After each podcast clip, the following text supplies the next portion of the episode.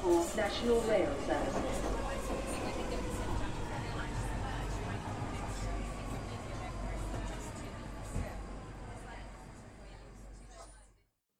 Bine te-am regăsit în stația Londra. Eu sunt Manuel Cheța de la manuelcheța.ro și tu asculti podcastul Un român în Londra.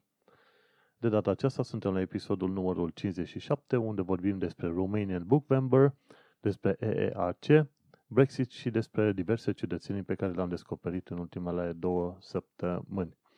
Acest episod a fost înregistrat în data de 13 noiembrie 2018 la orele 19.50, într-o zi de marți. Semiploioasă, da? Ca de fiecare dată, eu caut să găsesc informații din tot mai multe surse, așa că prima parte a podcastului eu voi petrece vorbim puțin tel despre diverse evenimente la care am participat, despre lucruri pe care le-am citit pe diverse site-uri, după care voi trece la știrile de pe Evening Standard.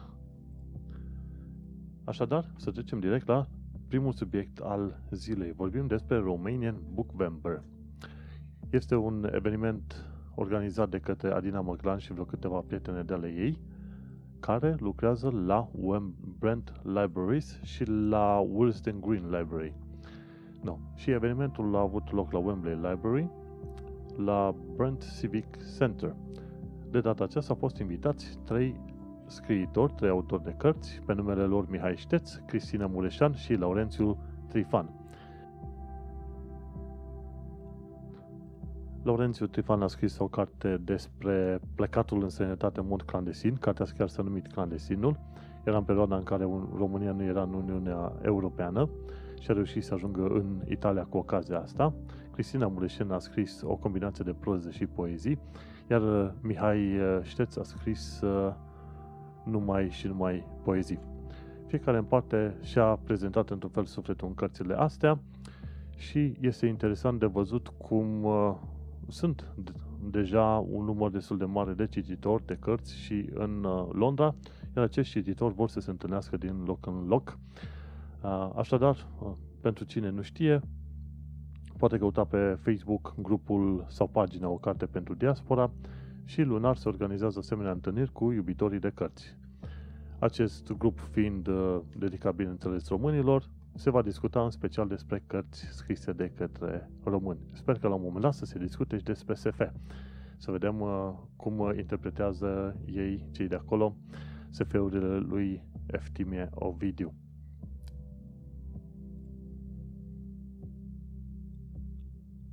La evenimentul respectiv, normal că ai avut ocazia să pui câteva întrebări uh, scriitorilor, ai avut ocazia să te cunoști mai de aproape, să înțelegi ce i-a motivat să scrie. De exemplu, Laurențiu Trifan spunea, domnule, am un copil de 11 ani și vreau să mă asigur că el știe ce s-a întâmplat și prin ce am trecut eu în momentul în care am plecat din uh, țară.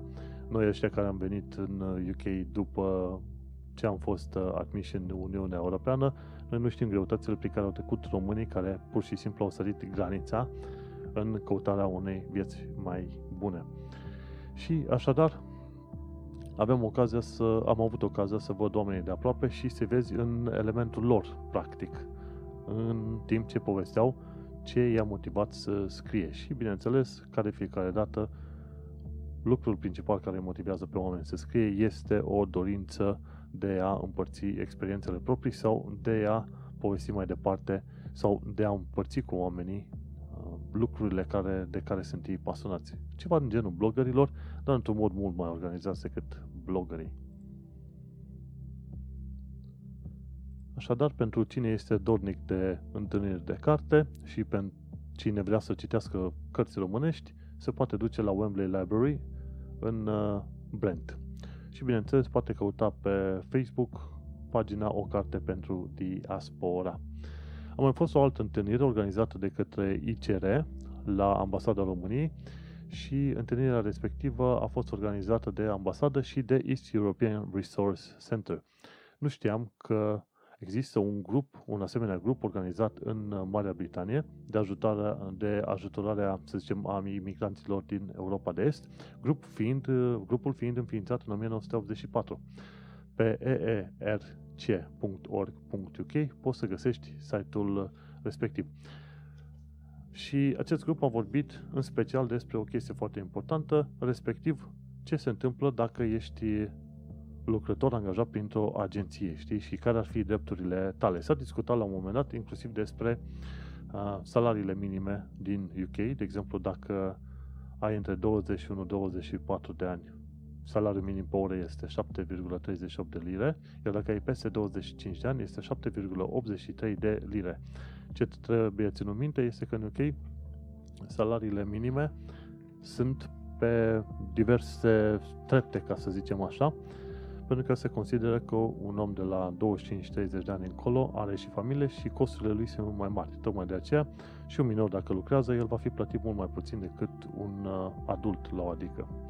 No. Și ce s-a discutat acolo, printre lucrurile importante, ca lucrător angajat într-o agenție, zicea că ai dreptul la un salariu minim pe economie, ai dreptul la 5 săptămâni de vacanță plătită pe an, aici se includ inclusiv bank holidays, uh, ai dreptul la un maxim de 48 de ore de muncă lucrate, ai, nevo- ai dreptul la un concediu medical plătit și ai uh, protecție împotriva discriminării. Și bineînțeles, agențiile de recrutare nu îți pot impune o taxă pentru căutarea sau găsirea unui loc de muncă. În UK, atunci când vrei să te angajezi, pui CV-ul pe tot felul de site-uri de CV-uri și cei de la agenție te sună. Dacă există vreo agenție care te sună și îți spune că îți găsește loc de muncă, dar tu trebuie să plătești niște bani, e închis telefonul în nas. Agențiile sunt plătite de către firmele care caută să angajeze, nu de către cei care caută un loc de muncă. Așadar, agențiile de recrutare nu-ți pot impune o taxă. Dacă există așa ceva sau dacă dai de așa ceva, pur și simplu nu discuți cu ei. Și atunci când te angajezi, bineînțeles, trebuie să ai uh, un contact scris în care ți se specifică salariul, tipul de contract, perioada de preaviz, perioada de vacanță acordată, știi? Și, bineînțeles, cât durează contractul, ce tip de muncă, unde se va desfășura munca și astfel altfel de detalii normale. E ca și cum mai lucra în România, nu? Faptul că schimbi țara asta nu înseamnă că nu trebuie să ai un contract scris care să te protejeze. Și cei de la East European Resource Center au spus că pot ajuta uh, mulți oameni cu tot felul de chestiuni, respectiv informații și ajutor pentru găsirea unui loc de muncă, cursuri în engleză gratuite, consiliere și suport pentru probleme cu datorii sau cu locuința sau pentru, pe probleme de uh, imigrație.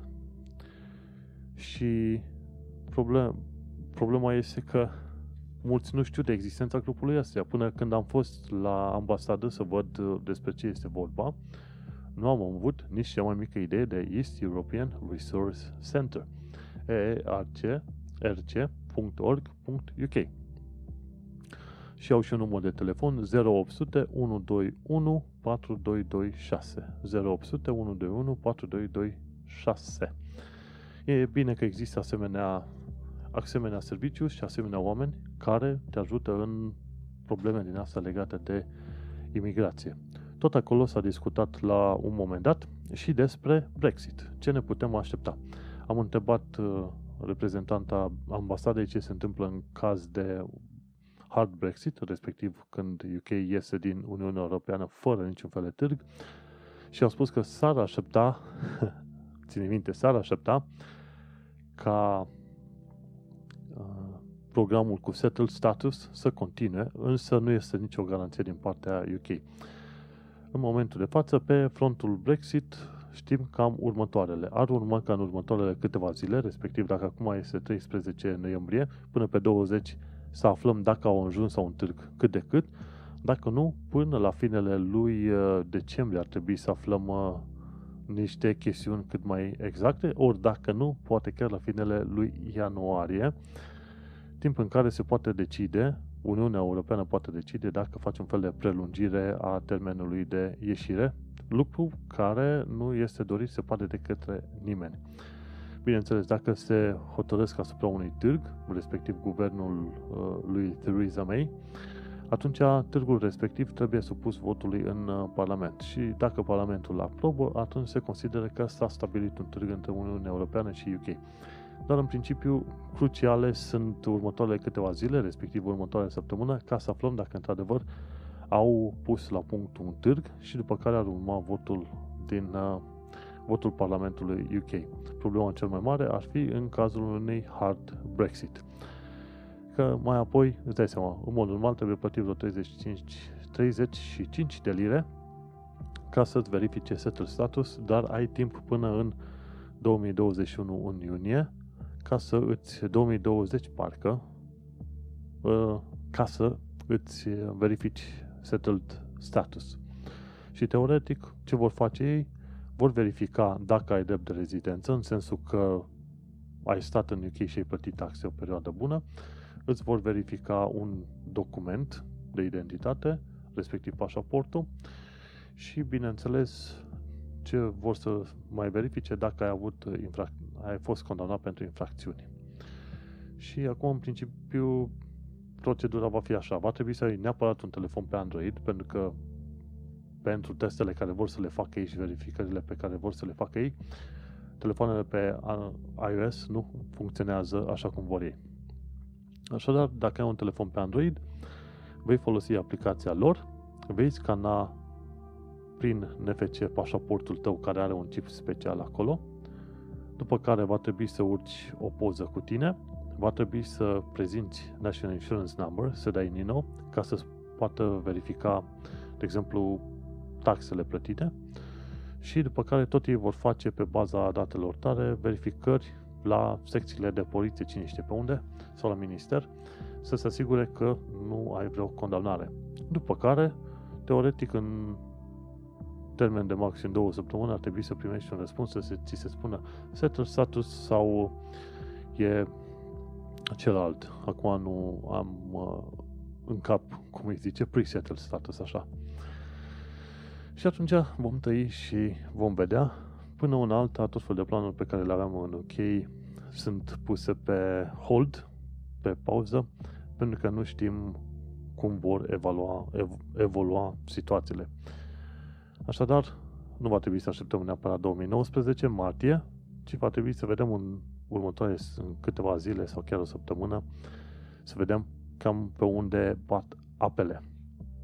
În schimb, deocamdată, pe frontul Brexit este aceeași știre enervantă și urâtă. Nu știm încă ce se va întâmpla. Acum trebuie să te gândești la diversele atitudini ale oamenilor. Am vorbit în stânga și în dreapta cu oameni și am întrebat despre Brexit, care este situația, care este părerea lor, ce vor face, ce se vor hotărâ în uh, viitoare. Am vorbit la un moment dat cu o colegă din uh, Polonia, a spus că dacă este un hard Brexit, ea nu o să-și bată capul prea, capul prea mult și va pleca înapoi în Polonia. Am vorbit cu un român care are rezidență permanentă, mi-a spus că el nu o să-și bate capul prea mult. Va veni Brexitul, va avea ce are de făcut și mai departe își va continua viața fără niciun stres. Am vorbit cu o româncă, nu are rezidență permanentă și a spus cam la fel ca poloneza. Mă, dacă nu merge să stau aici, am să plec liniștit în altă parte, nu mi-e greu, una, două mi-au bagajele și am plecat. Și, în genere, situația va fi puțin mai complicată, să zicem, pentru românii care au venit aici să lucreze la negru, în special cu neamuri și prieteni și așa în genul ăsta oamenii respectiv, cel mai probabil n-au probabil n-au nici Nino, sau dacă au Nino, nu au nici cont online făcut la HMRC, la Her Majesty's uh, Revenue and Customs, ceva de genul ăsta, și va fi foarte greu pentru ei să facă aplicația pentru Settled Status. Într-un mod interesant, Sadiq Khan a spus că el va face o pagină specială pentru londonezi ca să îi ajute în procesul de aplicare pentru settled status. Este foarte interesantă și faină abordarea asta. De ce? Pentru că ai avea nevoie de ceva mai mult uh, ghidaj, ghid, cea mai mult uh, ghidare în uh, completarea formularului, după cum se pare. Ideea este că foarte mulți oameni nu știu că are loc uh, Brexit-ul. Dacă te duce pe șantiere, nu știu cât de mulți români știu într-adevăr că există fenomenul ăsta și că de la anul situațiile se vor putea schimba chiar drastic. Așadar, Iar în cazul nostru, noi suntem în expectativă. În cel mai rău caz, bineînțeles, vom putea pleca liniștiți pentru că avem niște calificări și oriunde ne-am duce pe, în Europa, vom putea găsi un loc de muncă. Însă este interesant de văzut, să zicem, uh, diversele stări prin care trec oamenii în perioada asta. Ah, și apropo de East European Resource Center, am uitat să spun că au o pagină. Și pagina o găsești pe facebook.com slash East Europeans. Și acolo găsești tot felul de informații, poze, ce vrei tu. Le-am dat like, nu uita să le dai și tu like în caz că ai nevoie de diverse informații din partea lor. Și nu uita să urmărești inclusiv pagina Ambasadei Române, inclusiv a Institutului Cultural Român, pentru că au loc acolo o mulțime de evenimente culturale, muzică, teatru și așa mai departe, dar în schimb au loc și evenimente sociale prin care ajungi să înțelegi mai bine cum este Brexitul, drepturile tale în UK și așa mai departe. Nu uita să urmărești pagina Institutului Cultural Român de pe Facebook ca să fii în temă cu asemenea evenimente. Și vine acum cu o știre foarte faină, respectiv luminile de Crăciun au fost aprinse pe Oxford Street acum vreo șase zile. Bineînțeles, zic, se zice lumină de Crăciun sau se zic lumini de Crăciun, numai că treaba este că aici nu o să vezi mai niciodată zăpadă. Și atunci când este zăpadă va fi un dezastru total, trenurile nu vor merge, mașinile, transportul public se va opri și, bineînțeles, sfârșitul lumii va veni asupra noastră din cauza celui 0,5 celor 0,5 cm de zăpadă care s-au pus pentru, pe o perioadă de 10 minute. În schimb, există luminile de pe Oxford Street. Este foarte fain să ajungi în perioada lui noiembrie prin Londra ca să te poți plimba pe Oxford Street și să vezi luminile. În fiecare an, teoretic, au tipuri noi de lumini. Oxford Street este destul de lungă, adică un kilometru jumate, 2 kilometri, extrem de ocupată, ai grijă la host de vânzănare și uh, de telefoane pe acolo, dar este o stradă extrem de ocupată, vibrantă, plină de magazine și, bineînțeles, în perioada asta foarte luminată. Este unul dintre evenimentele pe care le aștept și eu din an, să mă duc la Oxford Street să văd luminile măcar o singură dată, deși, bineînțeles, nu ai parte de zăpadă în zona asta. Gândește-te că temperatura în perioada lui noiembrie, acum jumătatea lui noiembrie, sunt 10, 12, 14 grade. E ca și cum ai fi primăvara în Brașov, de exemplu. Și este chiar făinuț. Rare ori ai nevoie de un uh, palton. Poate în perioada lui jumătatea lui ianuarie spre februarie încolo vei avea nevoie de un palton ceva mai gros. În rest, cu un sacou, cu un tricou, eventual cu un plover, va fi chiar foarte ok. Mai au loc din când în când ploi, însă ce trebuie să știi, comparativ cu România sau poate chiar Brașovul, în Londra plouă mai puțin decât în Brașov, de exemplu. E drept că este mai înorat decât în Brașov, dar în schimb plouă mai puțin decât în Brașov. Și destul de des poți vedea soarele în Londra, nu este ca în miturile alea generale că Londra este tot timpul, tot timpul înnorată și plouă și e noroi și e urât și nu știu cum nu. Astea sunt doar mituri. Hai să continuăm cu alte chestiuni interesante pe care le-am văzut. De exemplu, e un film făcut foarte fain de către Tom Scott. E un canal de YouTube pe care neapărat trebuie să-l urmărești. Și spune de ce explodează canalele, gurile de canal din Londra. Și adevărul este că nu explodează foarte des. Cred că auzi de un asemenea caz odată pe an. Însă, dat fiind că infrastructura Londrei este atât de veche și tot felul de șanturi și canale au fost construite probabil în urmă cu 150 de ani de zile, mai au loc din când în când scurgeri de gaze și vei mai vedea cât un uh, capac de canal sărind de sus sau explodând din când în când. Cam o dată pe an cel mult mi se pare în Londra se întâmplă câte un caz din asta. Dar e interesant de știut că Londra are și asemenea chestiuni. O altă chestie interesantă descoperită în uh, de curând la BBC, ci că sunt mai mult de 7000 de oameni care încă se uită la televizor alb-negru. Uh, și aici trebuie să știi despre TV licensing. Aici, ca să te uiți la televizor sau la BBC online, tu ești obligat să plătești o licență TV, cum plătim noi taxa Radio TV.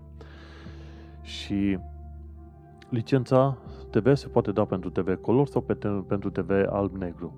Se pare că există totuși un număr de oameni care au televizoare alb-negru. Și interesant, licența pentru televizor alb-negru este o treime din prețul de licenței de licenței color. O licență color e 150 de lire, licența alb-negru este 50 de lire.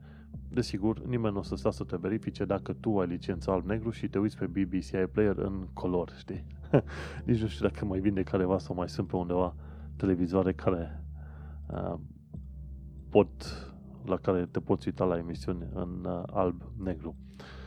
Și din ce am înțeles eu, o bună parte din oamenii care își iau licența alb-negru iau așa ca să se poate uita la BBC iPlayer, dar în color, desigur. Adevărul este că e o, e o aberație absolută licența asta alb-negru versus color în uh, epoca noastră, știi? Dar e interesant, 7000 de oameni, teoretic, se uită la TV alb-negru în Marea Britanie.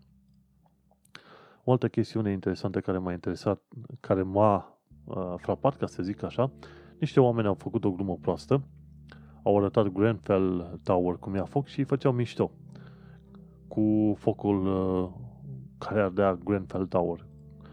În caz că nu știi, turnul uh, a ars acum un an de zile și vreo 72 de oameni au murit din cauza, din cauza acelui incendiu. A fost unul dintre cele mai mari dezastre din uh, ultimele câteva decenii în uh, Marea Britanie, respectiv aici, în uh, Londra. Chiar am trecut pe lângă Grenfell Tower când autobuzul nostru, care mergea către Oxford, a folosit o stradă principală, un fel de ocolitoare care duce pe lângă Grenfell Tower și acum pe Grenfell Tower în partea de sus e pusă o inimă verde. Am vorbit într-un episod mai vechi despre ce s-a întâmplat la Grenfell Tower și așa mai departe. S-au găsit câțiva vinovați, însă niște oameni au făcut glume proaste pe internet, au pus pe internet și au spus, ei, hai să, ne, hai să râdem de oamenii care au murit la Grenfell Tower. Și ce s-a întâmplat? Este o știre din uh, BBC care spune în felul următor. Grenfell Fire. When does, when does causing offense become a crime? When does causing, causing offense become a crime?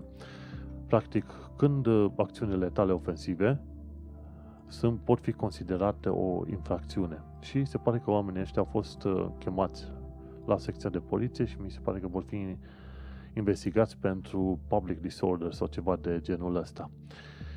Știi? Și spune dacă face o glumă proastă, cum au făcut ăștia, dar uh, cumva cineva din public reușește să vadă chestia asta și este, se simte ofensat, speriat sau amenințat într-un fel sau în altul, uh, atunci omul respectiv poate face plângere la poliție, iar tu poți fi investigat pentru chestii pentru chestiile astea, știi?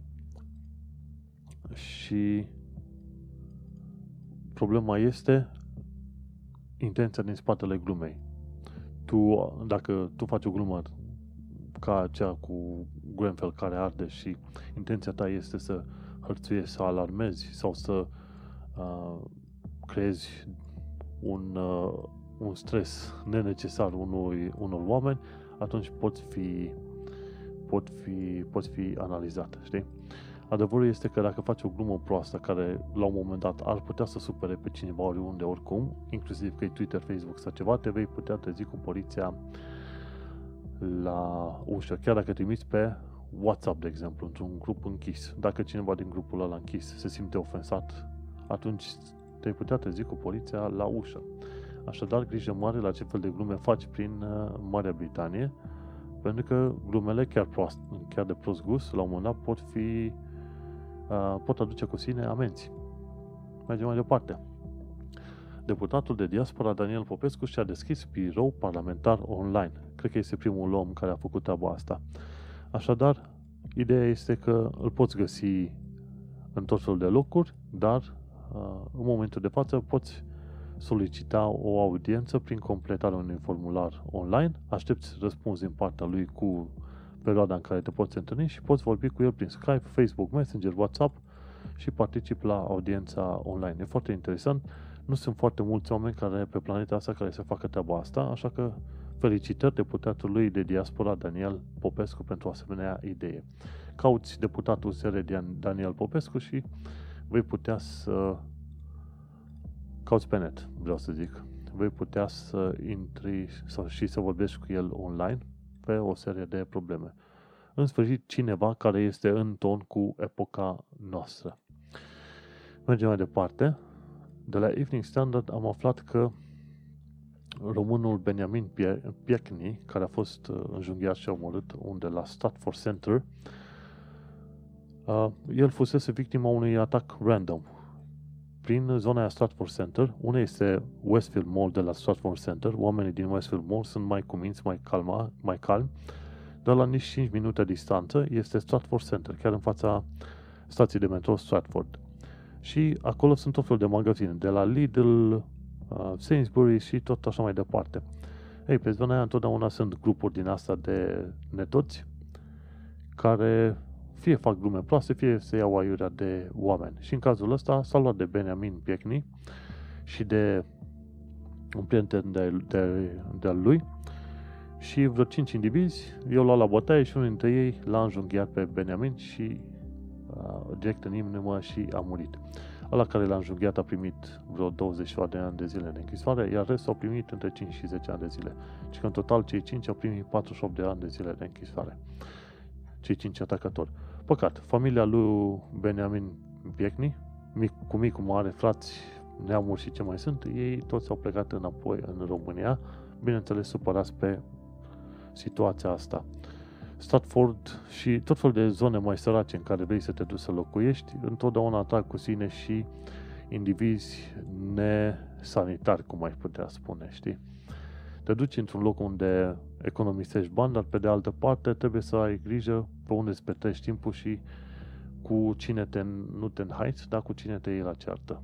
Pentru că în Londra este, este chiar la modă ca copiii ăștia proști de cartier să umble cu cuțitele după ei. Și anul ăsta, mi se pare, până acum, până în noiembrie, au murit mai mult de 100 și ceva de oameni. Au fost omoriți. O parte dintre ei prin uh, înjunghiere, știi? Ceea ce este, bineînțeles, un lucru trist. Londra nu este chiar atât de sigură și de cuminte pe cât ai spera că ar fi, așadar trebuie să ai grijă prin, uh, prin ce locuri îți faci viacul și pe la ce ore te plimbi. În genere, Londra este liniștită, dar nu aș putea zice că este la fel de liniștit, de exemplu, ca Brașovul. Nu știu cum este comparativ cu Bucureștiul, însă n-aș avea cea mai mare încredere să circul la orice oră prin Londra.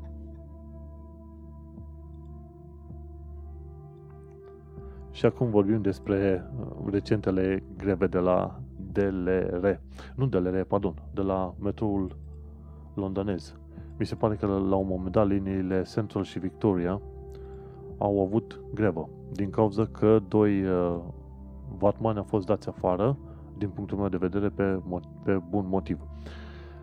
Uh, Uniunea Sindicală RMT a cerut, uh, cum îi zice, angajaților să facă grevă pe linia Central și pe Victoria. Și practic 1,5 milioane de oameni au avut de suferit pe chestia asta și au trebuit să folosească linii alternative. De cele mai multe ori, atunci când una dintre linii are probleme de genul ăsta, mai toate celelalte linii vor suferi. Pentru că la orele de vârf, oricum, toate liniile nu fac față, pentru că sunt extrem de mulți oameni prin Londra. No, și Evening Standard a scris despre Uniunea Sindicală RMT și făcea puțin mișto de ei, zicând, bă, uite-te, conducătorii de la RMT s-au declarat a fi profund anticapitaliști. Practic niște comuniști declarați, dar care, în ipocrizia lor, au investit vreo 20 de milioane de bani din fondurile, din fondurile Uniunii în tot felul de chestii ce țin de capitalism, știi? Adică tehnologie, inclusiv în bănci și în uh, alcool și țigări. Și cei de la Evening Standard râdeau puțin de ei și le spuneau, uite, niște anticapitaliști de fapt se folosesc de capitalism ca să ce? Ca să demonstreze că ei sunt niște ipocriți, practic toată treaba asta. Și adevărul e că grevele astea două care au fost făcute au fost făcute doar ca un fel de show of force. De ce? Pentru că cei doi driver sau botman care au fost dați afară au fost dați afară pe motive serioase. Adică unul dintre ei deschisese la un moment dat uh, um, trenul și ceruse oamenilor să coboare, deși era în afara stației și linia de alimentare încă era pornită, practic omul nu respectase procedurile și altul, la un moment dat, mi se pare că n-a respectat semnalul roșu de vreo câteva ori, știi? Chestiuni, ambele chestiuni pot pune în pericol și oamenii pot muri. Și totuși, cei de la RMT au zis nu, Azi când ne folosim de motivul ăsta să mai facem o grevă ca să le arătăm noi ăstora cum funcționează. Tocmai de aceea uniunile sindicale, cel puțin în ceea ce privește metroul londonez, atrag uh, chiar destul de multă ură din partea oamenilor. Și bineînțeles, demonstrează că sunt și nițele ipocriți. Auzi, anticapitaliști care se folosesc de metode capitaliste ca să ce? Apropo de ipocrizie, este interesant de citit cartea lui Kate Fox, paleontolog, despre obiceiurile britanice. Cartea se numește Watching the, the English. Și acolo vezi că, într-un fel, ipocrizia este impregnată, să zicem, în cultura britanică. Nu este numită așa ipocrizie, este numită not offending. Și sunt situații în care oamenii spun că este fine, tot este perfect, dar de fapt ei sunt extrem de nervoși pe tine sau trebuie să găsești inclusiv pe site-ul meu, pe blogul meu, manelcheța.ro, cele 27 de diverse denumiri sau însemnă, însemnări sau semnificații, pardon, ale cuvântului sorry. Pentru că peste tot vei auzi sorry, sorry, sorry, sorry. Da, e o diferență mare între un sorry care înseamnă îi pare rău și un sorry care te înjură de mamă, știi? și sunt chestiuni care trebuie văzute foarte bine și, într-un fel, Ipocrizia asta este cumva impregnată în societatea britanică. Îți va zâmbi foarte frumos omul pe față, îți va spune că este totul ok, dar va considera despre tine că ești foarte dracu. Sau cine știe ceva de genul ăsta. Așadar, nu uita să citești cartea Watching the English de Kate Fox. O altă carte interesantă, tot legată de societatea britanică, este cartea lui F.O. Hirsch, numită Bit, Brit About Race, Identity and Belonging, ceva de genul ăsta. Știu că se numește carte despre rasă, identitate și așa mai departe. Este o carte foarte interesantă de citit, din care să te gândești puțin tel mai mult la ideea de apartenență față de un loc anume. Aveam o discuție cu cineva la un moment dat și, la un moment dat și întrebam, ok, dacă un om se mută în orașul tău, când poate fi acel om considerat ca fiind parte a acelui oraș. Și mi s-a spus, păi va fi considerat parte a unui oraș numai după, cine știu eu, după zeci de ani de zile. Dacă sună, nu s-a născut în orașul meu, degeaba spune că e din orașul meu, pentru că nu, nu îl voi considera din orașul meu. Un fel de naționalism din asta, dar la nivel de oraș. oraș. Și atunci este foarte greu când oamenii țin foarte mult la asemenea, să zicem, identități și pun niște reguli foarte stricte. Măi, tu ești din orașul meu doar dacă te-ai născut în orașul meu. Ce te faci cu oameni care trăiesc și respiră și participă la cultura orașului sau la viața orașului în genere și pentru care orașul respectiv este casa lor, știi? Se mai pot numi, de exemplu, brașoveni. Eu mă numesc brașovean, de exemplu, dar de felul meu vin din Sfântul Gheorghe. Asta ar însemna că eu n-am dreptul să vă numesc brașovean, deși am stat în Brașov, cine știe, 15 ani de zile, ceva de genul ăsta, da. Vreo 15 ani de zile am lucrat, am plătit taxe acolo, mi-am făcut prieteni acolo, practic mi-am mutat toată viața mea acolo. Aș putea să nu mă numesc Brașovean pentru că nu m-am născut în Brașov și pentru asta eu ar trebui să fiu pus la zi, zic că asta nu e Brașovean. Luați-le aici de Sân Gheorghean să se ducă încolo la ungurii lui, în Covasna, nu? Faze de astea. Și e o chestie de discutat legată de identitate, apartenențe și așa mai departe. Cartea e foarte interesantă de citit. Din punctul meu de vedere, atâta timp cât un om plătește niște taxe undeva și într-un fel sau în altul, este legat de locul ăla, se poate numi ca fiind din uh, locul respectiv.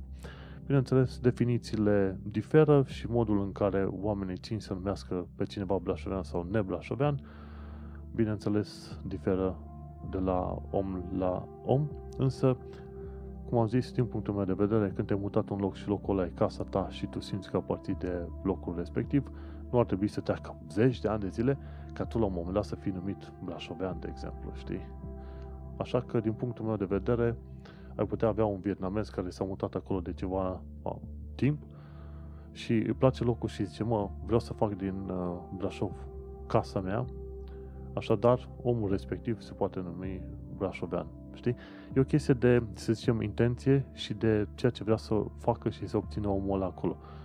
Bineînțeles, nu ești brașovean dacă nu mai te-ai mutat acolo și vei pleca după o zi, două sau o săptămână, două. Ai putea zice că ideea de apartenență ar trebui să aibă și componente din alea personale, știi, care te leg de un anumit loc. Așadar, așteaptă-te într-o zi să vezi un vietnamez care spune, domnule, eu sunt brașovean și tu, în momentul de față, să zici, da, tu ești brașovean, ești al meu.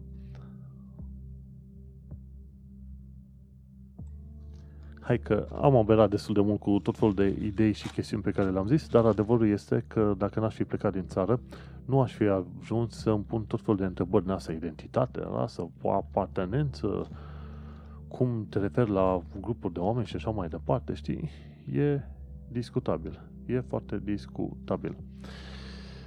În fine, hai să trecem la știrile de la, pe care le-am notate în uh, Evening Standard.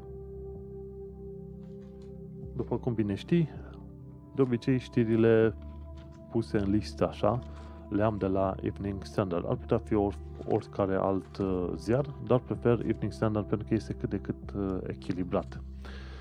Și îmi place că, să zicem, are niște articole de bun simț. Nu poți să citești Daily Mail pentru că aia sunt anti-imigrație și ai înțelege că ai fi anti-imigrație dacă aduci niște motive normale, nu la un moment dat să spui că gata, românii sunt niște hoți criminali și violatori, știi? Când 88,9% din infracțiuni sunt făcute de către britanici, adică să fim serioși. Mergem mai departe. În data de 30 octombrie 2018, marți, am văzut și am observat inclusiv pe viu faptul că la Canary Wharf a fost adusă o statuie dedicată soldaților care au murit în, cel de în primul război mondial. În uh, perioada asta s-au sărbătorit 100 de ani de zile de la semnarea armistițiului din 1918 și în, uh, în Marea Britanie ai putut vedea peste tot MAC. Tot felul de postere cu MAC și e, se numea în cadrul unei campanii numite Poppy Appeal adică apelul pentru MAC sau ceva de genul ăsta, prin care oamenii erau invitați să doneze pentru tot felul de agenții care se ocupă de război, de veteranii de război și e interesant de văzut că în Canary Wharf puteai vedea o statuie dedicată, o statuie înconjurată de tot felul de flori de mac, dedicată soldaților căzuți în primul război mondial. Primul și al doilea război mondial a fost începută de către, într-un fel sau un alt, de către germani. Primul război mondial, dacă te uiți uh, pe un canal de istorie foarte interesant, despre care o să vorbesc într-o secundă, vei descoperi că este primul război în care întregi țări au fost implicate în mod activ în, uh, să zicem, în uh, întreaga mașinărie de război. Dacă te interesează chestiuni de istorie, poți să urmărești podcastul Hardcore History, Hardcore History al lui Dan Carlin. Și el uh, face câte un episod din asta de vreo 4 până la 6-8 ore, odată la câteva luni de zile, în care vorbește pe un anumit subiect din istorie. Și a vorbit despre primul război mondial, un fel de război al tuturor, tuturor războaielor. A fost prima oară când în, uh, în cadrul războiului s-au folosit mobilizări enorme de oameni și în care întreaga populație cumva a trebuit să fie implicată în activitatea de război. Când uh, Germania a pornit primul, primul război mondial, ei erau foarte pregătiți pentru chestia asta. Tocmai de aceea uh, au cam reușit să bată în stânga și în dreapta și să fie un uh, inamic de care inclusiv francezii și rușii se temeau. Și printre primele chestii care au lovit, să zicem așa, ochii istoricilor a fost faptul că uniformele erau gri, un fel de gri cenușiu. În mod normal, în războaie se foloseau uniforme în alea foarte colorate ca să poți să distingi o trupele unei țări de altele. Nu, de data asta uniformele erau, uh, erau gri. gri, cenușii. A fost pentru prima oară când s-au folosit tancurile, s-au folosit și sârmele ghimpate, care sârmele ghimpate sunt unele dintre cele mai bune instrumente antipersonal în timpul unui război, atunci când creezi șanțuri și pui sârme ghimpate de, de jur împrejur. Și nu uita, Dan Carlin, Hardcore History. Și oamenii care au fost în război au avut groaznic de mult de suferit. Groaznic. S-au bucurat și britanicii și toți în uh, 1918 când s-a terminat războiul. Practic, ce s-a întâmplat? Cum de au ajuns britanicii în război în 1918? Germanii vreau să atace Franța. Însă ca să atace Franța, trebuiau să ocolească un șir păduros dintre Germania și Franța, un șir păduros care era destul de greu de parcurs. Tocmai de aceea, Germania s-a văzut cumva nevoită să treacă prin Belgia. Belgia era neutră, dar prietenă cu Marea Britanie. Când Germania a intrat în Belgia, când Belgia a spus, mă, sunt neutru, dar nu vă dau voie să treceți pe, cu armată pe teritoriul meu. Când Germania au forțat granițele și au intrat peste uh, belgeni, britanicii s-au văzut nevoiți să declare uh, război germanilor. Să nu uităm că o situație similară s-a întâmplat în al doilea război mondial. Când uh, germanii au început ofensiva și s-au dus mai întâi pe Cehoslovacia și după aia pe Polonia, la un moment dat, germanii au descoperit că ei vor să se ducă, nu că au descoperit, vreau să se ducă și împotriva Franței. Și ce s-a întâmplat? Au trebuit cumva să, ajunge, să ajungă în zona Olandei. Între timp, între primul și al doilea război mondial, Olanda și Marea Britanie semnaseră un fel de pact din ala de susținere reciprocă în caz de atac armat. Și ce s-a întâmplat? Germanii din nou nu au respectat neutralitatea Olandei și au intrat peste Olanda, în momentul în care Marea Britanie s-a văzut din nou nevoită să declare război să declare război Germaniei. Și un lucru foarte interesant de văzut în toate chestiile astea. Una este atitudinea Marii Britanii în uh, momentul în care partenerii sunt atacați și atitudinea României în momentul în care partenerii sunt atacați. În al doilea război mondial, România avea ca partenerii pe cine? Avea Cehoslovacia, Polonia și mi se pare că și Bulgaria sau Serbia erau parteneri. Nu știu cum, cum vine treaba pe acolo. Și atunci când uh, Cehoslovacia a fost atacată de către germani în 1939-1940, românii în loc să declare război Germaniei, pentru că erau un parteneriat cu Cehoslovacia, Românii au zis, hai să fim prieteni cu germanii, știi? Ei s-au declarat neutri, brusc s-au declarat românii neutri. Și apoi, când Germania s-a dus și a atacat Polonia, care teoretic era prietenă și în parteneriat cu România, România din nou a zis, noi suntem neutri, știi? și atunci, normal, te întreb de ce nu funcționează treburile în uh, țară. Păi pentru că românul, românul este neutru. că atunci când uh, se uită la că un X atacă pe un Y, știi? Și de cele mai multe ori neutralitatea de fapt înseamnă complicitate și oarecum o susținere a agresorului. Și România, bineînțeles, și-a luat pumni în cap din stânga și în dreapta, a fost călcată și de germani și de ruși și după aia bombardată și de americani în cadrul războiului. De ce? Pentru că a meritat. Auzi, România neutră. Măcar de ar fi avut obrazul, chiar dacă e bătaie, măcar să zici, băi, respectăm uh, pactul. Acum nu știu dacă mai există vreun pact, pentru că, în mod normal, avioanele Marii Britanii și Canadei, la un moment dat, survolau teritoriul românesc, pentru că iareurile noastre, sau migurile ce mai erau, ce mai aveam noi în România, au fost uh, țintuite la pământ din cauza unor uh, defecțiuni tehnice, descoperite într-unul dintre avioane, știi? Și am rămas pe mâna canadienilor și britanicilor să ne protejeze spațiul aerian. Adevărul este că atunci când e vorba să se întâmple un nou război, România va sări de partea partenerilor? Mă cam îndoiesc. România va fi din nou o lașă ordinară și va spune, nu, no, noi suntem uh, neutri. Mergem mai departe. O situație practică. Ce se întâmplă în momentul, de, în momentul în care ai contul bancar închis și ai un credit score foarte prost și nu poți să-ți mai deschizi contul bancar? Și vorba aia, tu ai nevoie să-ți primești salariu. În uh, același ziar, din ce dată? Din data de 30 octombrie 2018, am aflat că există diverse servicii prin care totuși îți poți primi salariu într-un cont bancar, dar nu făcut la băncile obișnuite.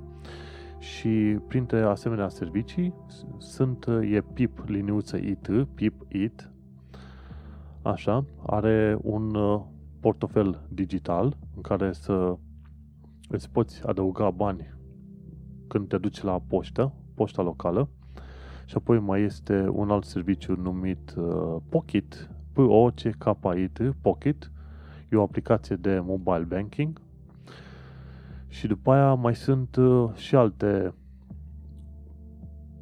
uh, mai sunt și alte tipuri de conturi, de exemplu de change account sau i-account, e-count, i-count, pardon, sau secure trust bank. Știi? Cu alte cuvinte, dacă ai probleme cu băncile și în niciun caz nu îți mai poți deschide niciun cont bancar din cauza credit scorului mic, poți să, să apelezi la servicii din gen PIP It, POC It sau The Change Account, iCount sau Secure Trust Bank. Bun, mergem mai departe. Uite, joi, în, pe 1 noiembrie 2018, uh, am aflat că o serie de spitale din astea, din uh, concernul NH, NHS, practic NHS, sistemul de sănătate britanic, o serie de spitale din Marea Britanie au început deja să facă pregătiri pentru vize pentru angajații proprii. De ce?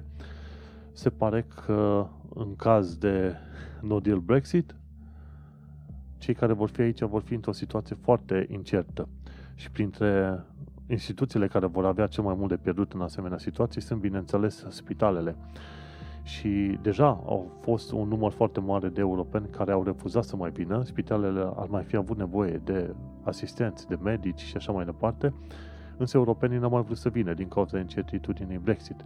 Iar cei care stau acum se gândesc să plece, tot din cauza Brexit. Așa că spitalele unele spitale din, Braș- din Brașov, din Londra, cum e St. George Hospital, Guy's Hospital și alții, și Thomas, cred că, au început să facă demersurile pentru viză, în așa fel încât angajații să fie de fapt siguri că, uite, au un loc de muncă asigurat și după Brexit. Bun.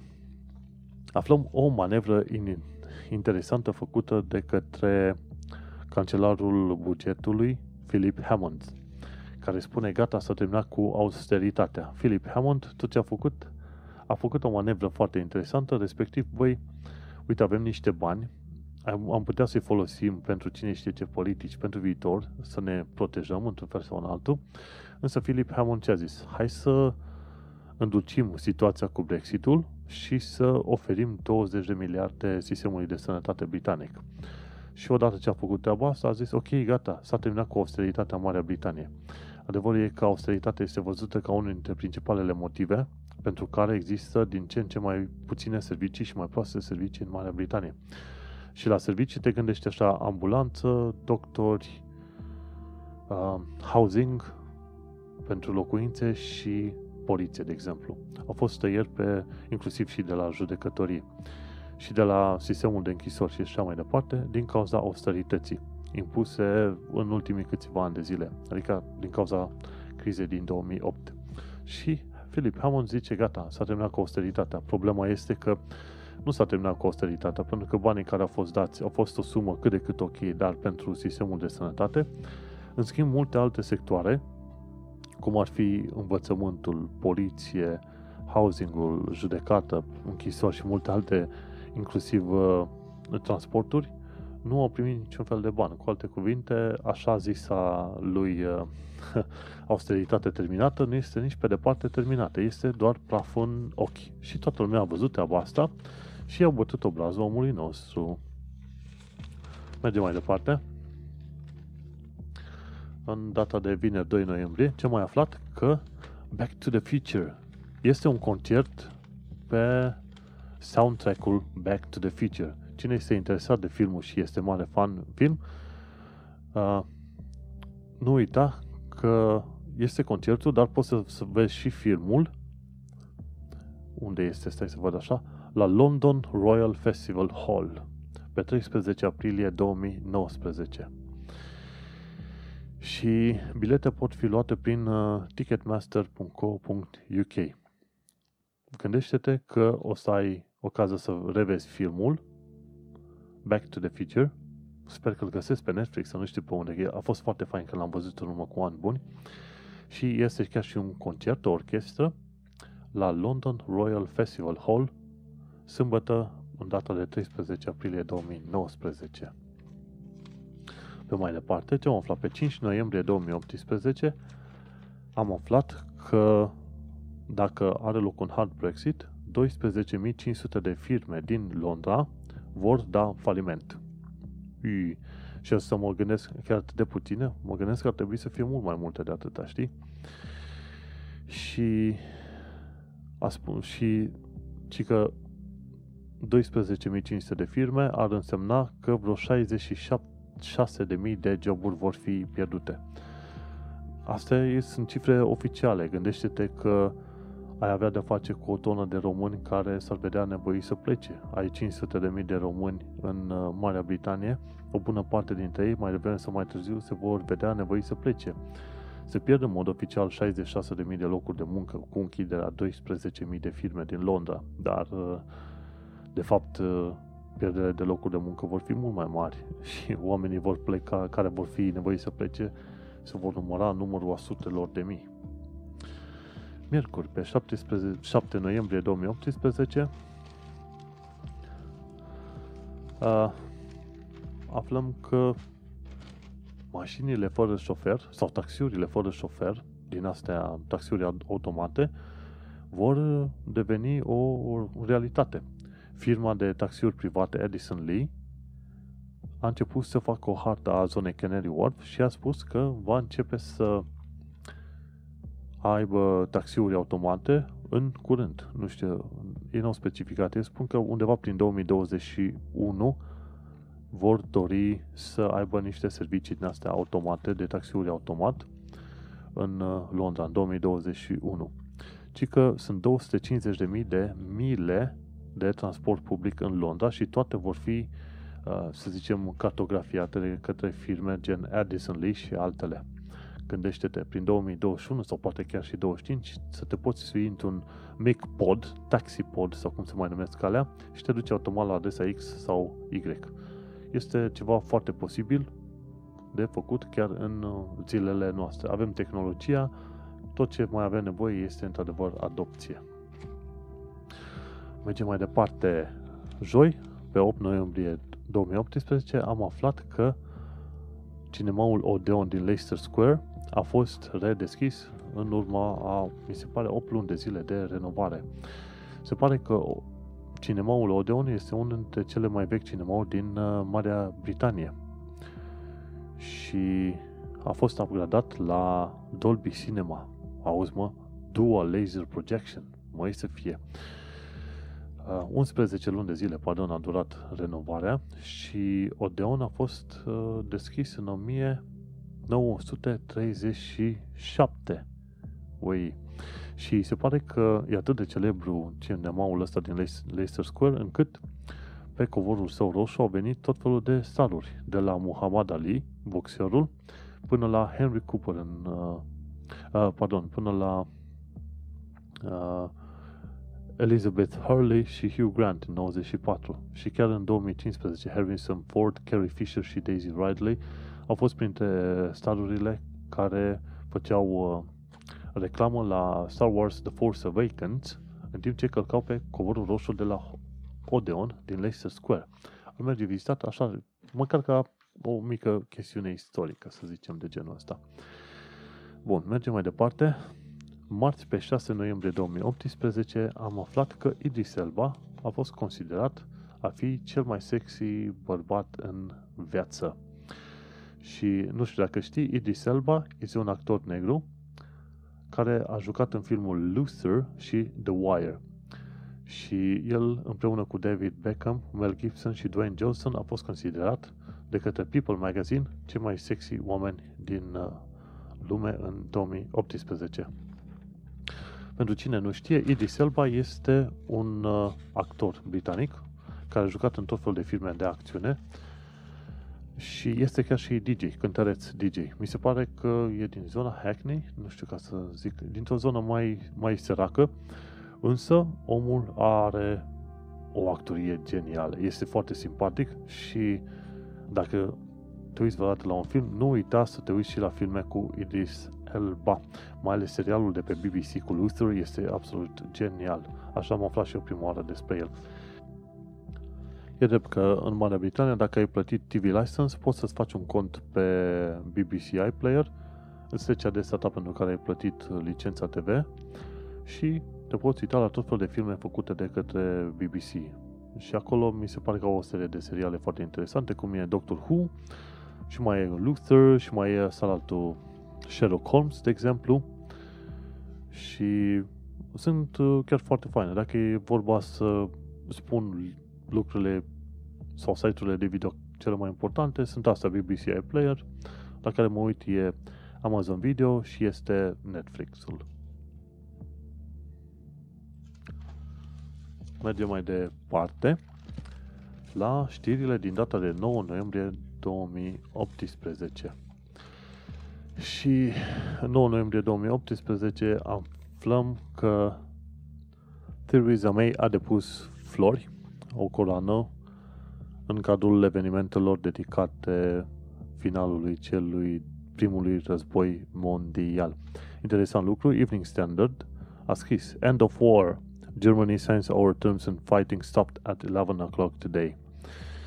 Și e interesant că înainte să scria today, e two, two all in a day. Evening Standard. Să nu uităm că Evening Standard există de fapt de mai bine de 120 și ceva de ani de zile. E drept că acum Evening Standard a fost cumpărat de către un mogul uh, rus. Londra este foarte mare prietene cu mogulii ruși, într-un fel sau în altul.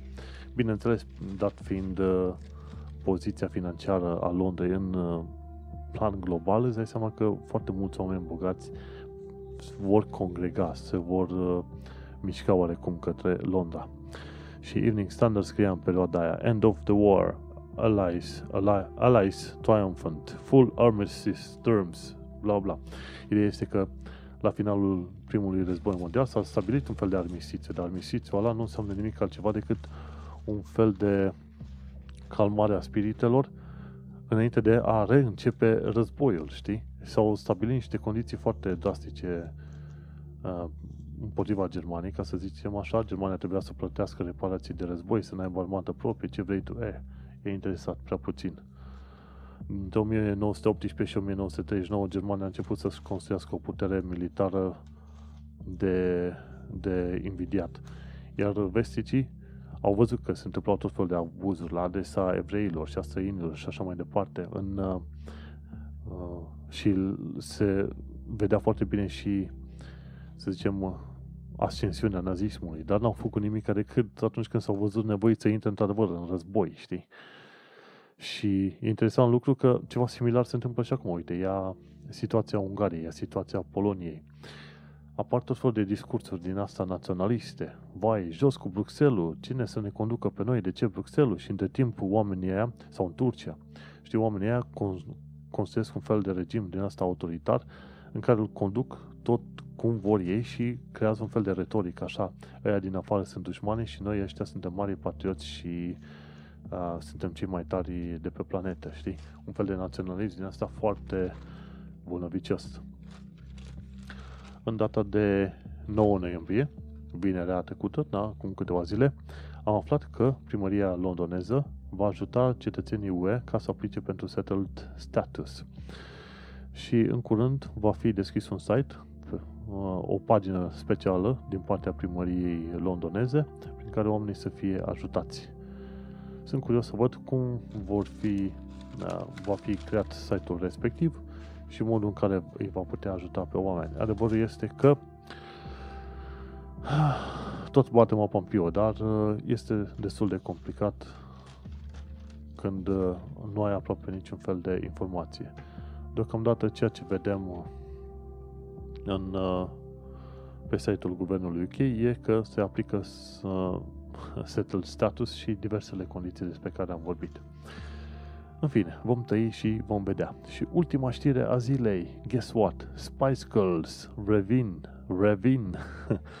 și că trupa intră din nou într-un concert.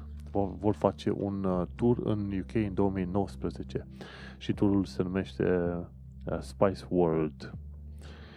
Și pe 15 iunie 2019 la London Wembley Stadium vei putea să le vezi dimineața uh, vei putea să le vezi pe Spice Girls. Cine are dor și vrea să le audă din nou pe Spice Girls, le va putea auzi în 2019 la Wembley Stadium. Și cu asta am terminat și cu știrile de la Evening Standard.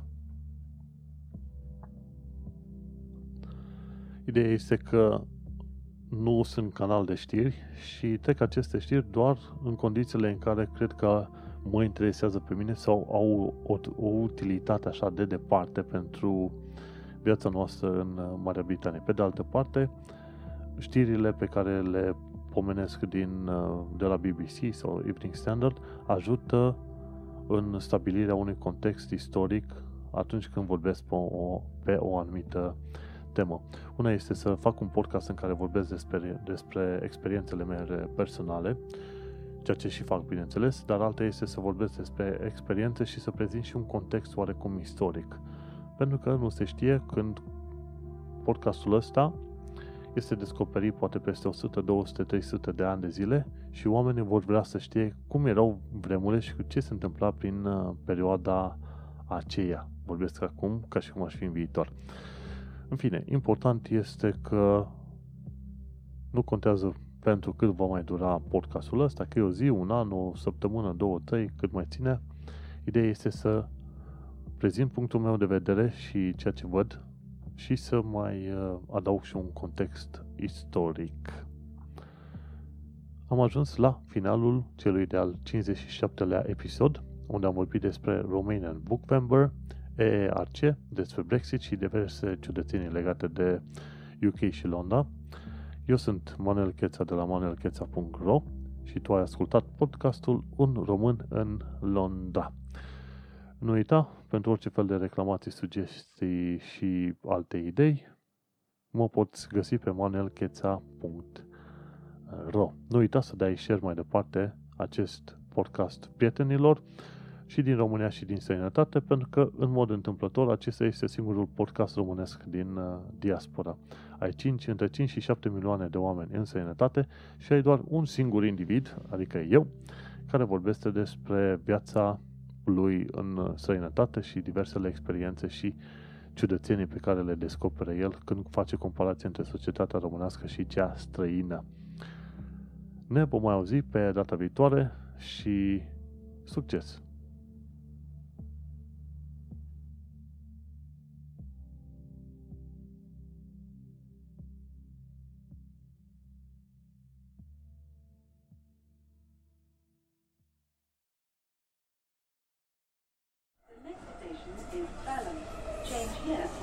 National Rail Service.